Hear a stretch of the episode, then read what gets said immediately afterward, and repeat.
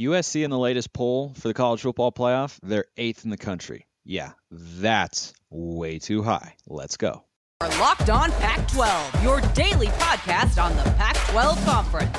It's the Locked On Podcast Network, your team every day.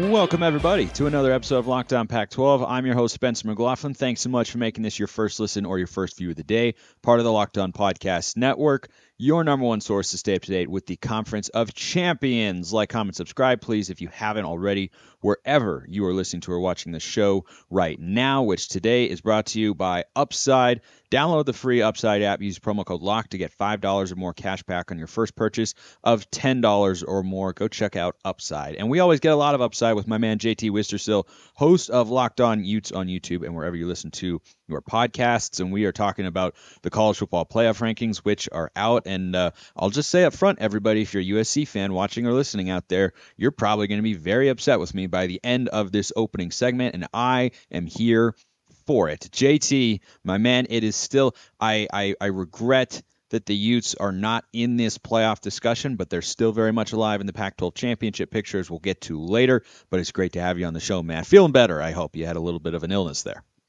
Yeah, doing better. Excited to talk about this. Always fun when we do get into this time of year just to see the rankings. And you're right, it's a bummer for Ute fans and because they all were expecting, hey, college football playoff this year. But as a Pac-12 fan, I'm just excited that there is this much talent in the conference. And as we were talking about even before we recorded, Utah and Washington are also both plays away from still being in this race because they each only have one loss too. 5 teams in the top 25 for the college football playoff committee and are from the Pac-12, that is, which I think is a great place to be. The top 6, if you haven't seen them, if you're watching on YouTube, you can see Georgia 1, Ohio State 2, Michigan 3, Tennessee is 5, and TCU is 4, which is props to the committee for admitting their mistake of not having TCU high enough a week ago. They were way too low. Their resume was way better than Alabama's or anyone who was ahead of them. I'm glad the Horned Frogs are there. I don't know if TCU can win out. I think they're kind of they seem to be hanging on by a thread a little bit because they keep getting behind in games and they keep coming back, which is a testament to their resiliency. But I think if you're the Pac-12 and you're looking at teams that are going to be removed from the conversation, it feels like TCU is in a spot where one loss could be very punitive and at least put them on equal footing if they were to still be a one-loss conference champion with whoever wins the Pac-12 if they have one loss. Definitely, especially if Oregon doesn't lose another game and they just continue to dominate teams. And I think you look all the way back. I think the committee kind of talked about last night that Sherman did.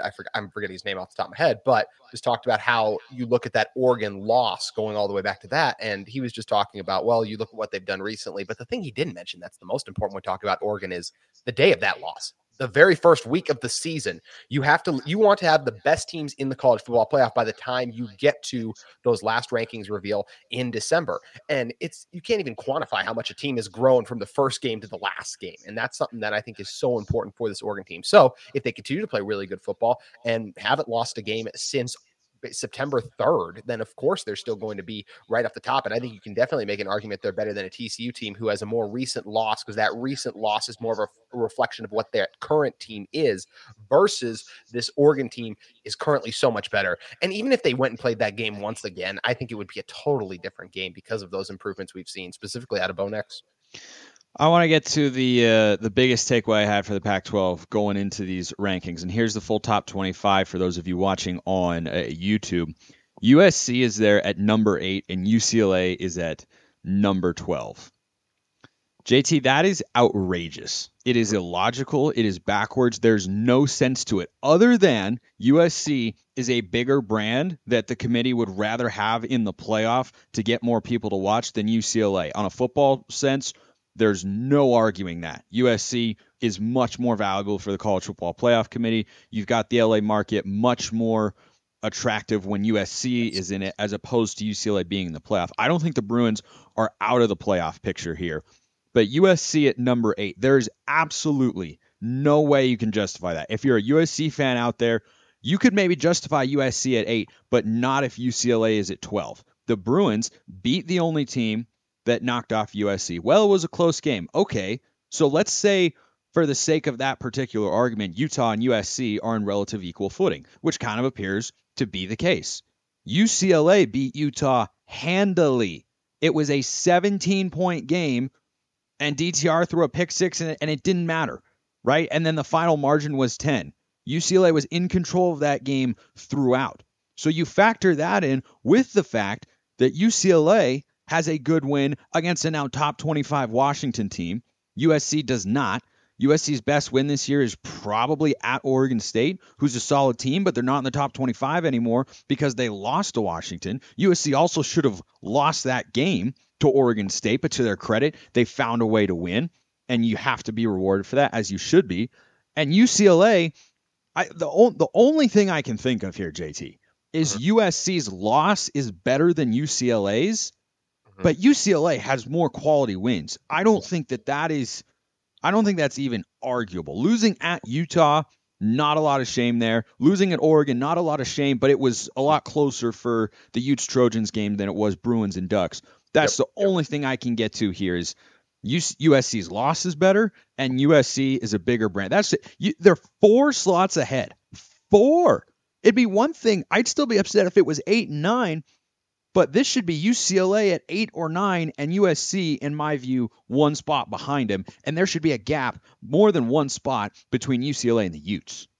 No, I mean, I totally agree. And obviously we've played both of them now, and from a Ute fan perspective, and look, obviously UCLA was the better team, as you mentioned, but it just feels like these teams are super close. So it doesn't make any sense to have such a big disparity between the two. And it does feel like if you look at that body of work, as you mentioned, that UCLA should be above them. UCLA was right there neck and neck. And look, I know neither team really had, well, I guess it's weird to say that USC didn't have a good non-conference yet, because technically they do still have to play Notre Dame, and that Notre Dame game actually could end up being fun, as you just threw up the graphic right there. Irish now 20. So it's a chance for USC to get a quality win. But for UCLA, yeah, I just feel like when you look at what DTR is, with Charbonnet, even the running game is really strong. And even without Charbonnet this past week, DTR still put the team on his back, found a way to get a win. And that's still a defense that, yes, they got gashed a little bit by Oregon, but has done some nice things. They did a really good job against Utah, the 13th ranked team. So these two teams are much closer to me than the ranking. And I mean, personally, I do feel like UCLA is a better team. And it does feel like, as you mentioned, just kind of that big brand bias of like, we'll go into the season, like we had them higher. And it's something, and some people who want to be like, oh, that's not fair to call big brand bias. That's all we've seen from the committee in the past. It's why we've seen teams like Tennessee had this. Everyone felt like Tennessee had the strongest resume coming in. And yes, they were the number one team, but you look at it in the past, like we saw LSU get that big bump. Like there's just a lot of those examples. And LSU, yes, they proved the committee right, but TCU should have been higher. We talked about it. So there's a lot of these times these biases play into effect, and it feels like that's what's happening here as well. And look, USC is going to have a chance to prove us wrong, and UCLA is going to have a chance to prove us right. That's what makes this a lot of fun. But right now, I agree. I feel like UCLA is a better team, especially they've just won more convincingly against better opponents, as you highlighted. I don't think that USC is not a good team, or they can't get to the Pac-12 championship game. They couldn't win it, or they could. Like, I think USC should be in the top 10. But sure. The other thing, I'm just looking at these specific rankings, to be clear. Yeah. There is no way at this point in the season USC should be four slots above UCLA. And we're talking about big brand bias. There's somebody else who's benefiting from that, and it's not Alabama, who I think is appropriately seated there, still inside the top 10. We'll get to all of that after I talk to you about Upside. Inflation is hitting us all where it hurts, and Upside offsets inflated prices by giving you cash back on purchases. When and where to use Upside? How easy is the app to use? What do you plan to do with all your cash back? Those are decisions you can all make. It's very easy to get started. Download the free Upside app. Use my promo code LOCKED and get $5 or more cash back on your first purchase of $10 or more. Next, claim an offer for whatever you're buying on Upside. Check into the business, pay as usual, a credit or debit card, and get paid. Download the free Upside app. Use promo code LOCKED to get $5 or more cash back on your first purchase of $10 or more. That's $5 or more cash back on your first purchase of $10 or more using promo code LOCKED. I don't have a problem with Alabama being there at number 9 because their two losses, they're playing in the SEC, best conference in the country. I'm fine with it. Their two losses, a 2-point conversion in overtime, and their kicker missed a field goal, and a knuckleball wobbled its way through the uprights at Neyland Stadium at Old Rocky Top. I don't have a problem with the Tide being there. The team I take issue with is Clemson. in what universe? And putting Notre Dame in the top 25 is the same thing. It's just to justify Clemson being there at 10 because they've been in the playoff and they've won, and they're getting a level of respect that they just should not have. I think any, and I mean any of the four. Heck, I think Washington could compete with Clemson. I think they might lose because they're about a year away from being really, really good, though the Huskies are still a good football team.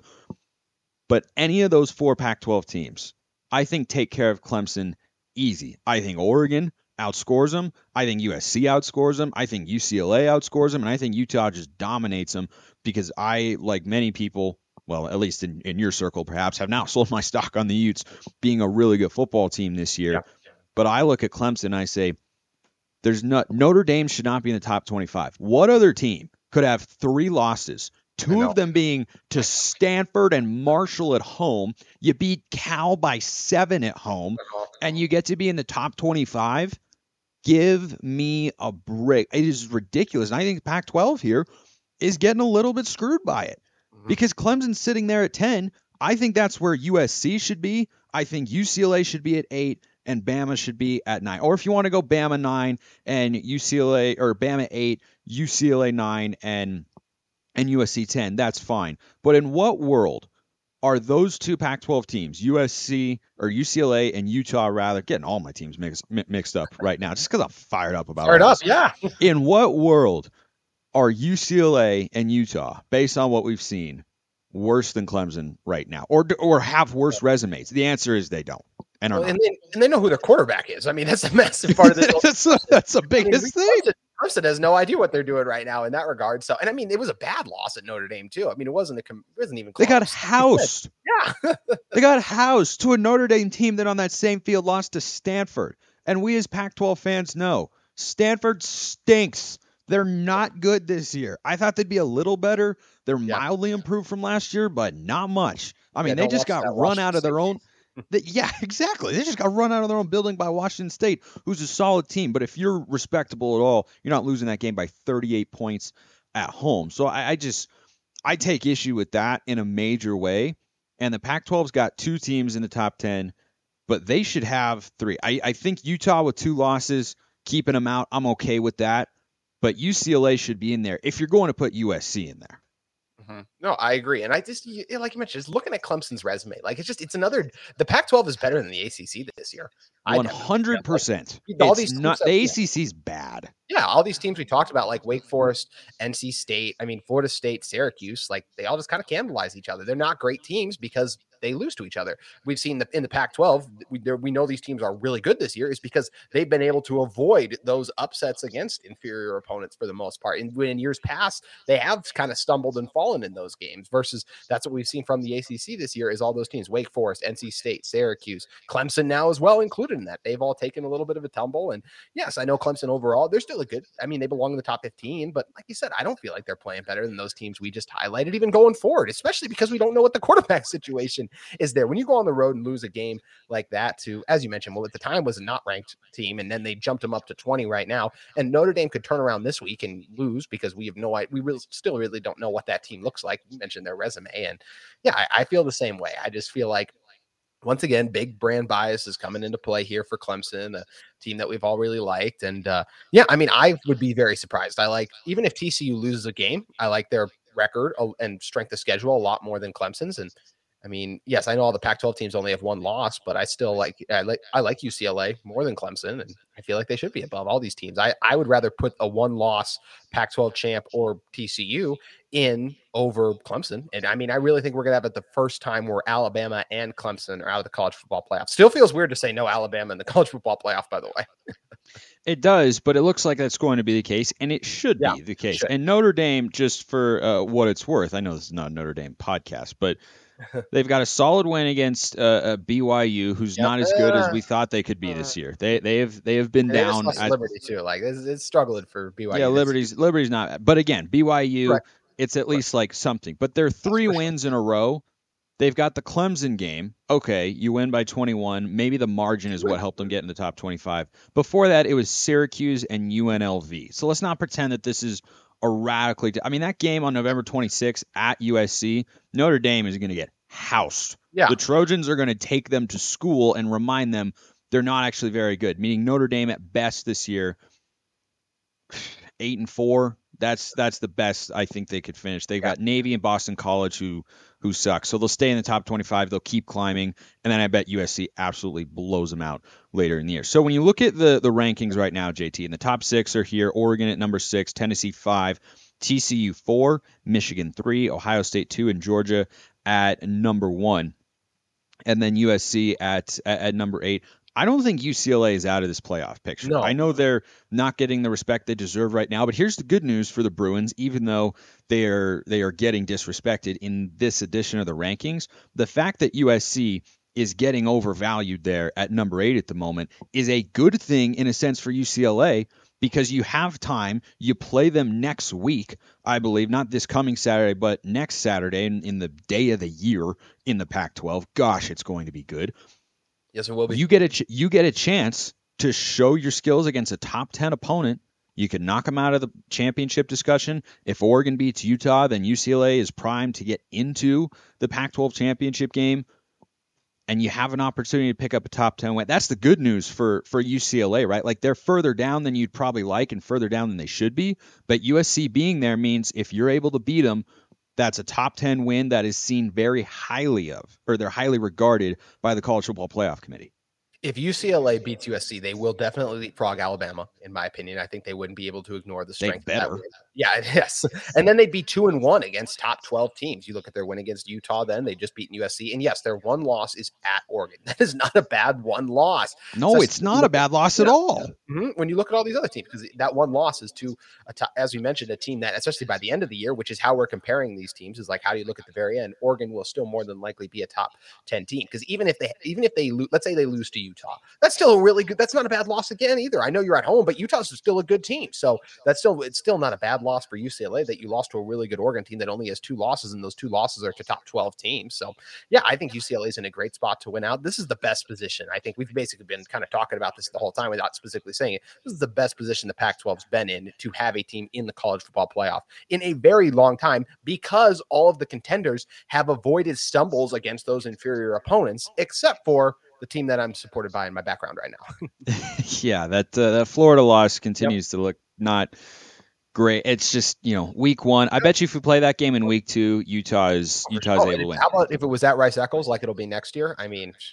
Yeah, if it's at Rice-Eccles, I think it's definitely a Utah win. But I think this year, if you play Southern Utah first, shout out the Thunderbirds, who I do a bunch of play-by-play for. But if you play Southern Utah first, get the kinks out, and then go play Florida in the swamp, it's probably issues. I totally agree. Yeah, I think that would have benefited them. But all 3 of those teams, JT, I think you and I agree, can get into the playoff and are in a good spot to do so, because Oregon's got the toughest remaining schedule. They've got Washington this Saturday, they've got Utah next week, and then they have Oregon State on the road. That's tough. I wonder. I mean, the Beavs are going to get up for that game, but I wonder if they're not having a different level of energy and excitement for themselves after that loss to Washington last week. I think that's something we maybe have to stash away and see what happens come game week and whatnot. But Utah may be out of the college football playoff rankings. The Pac-12 as a whole is not,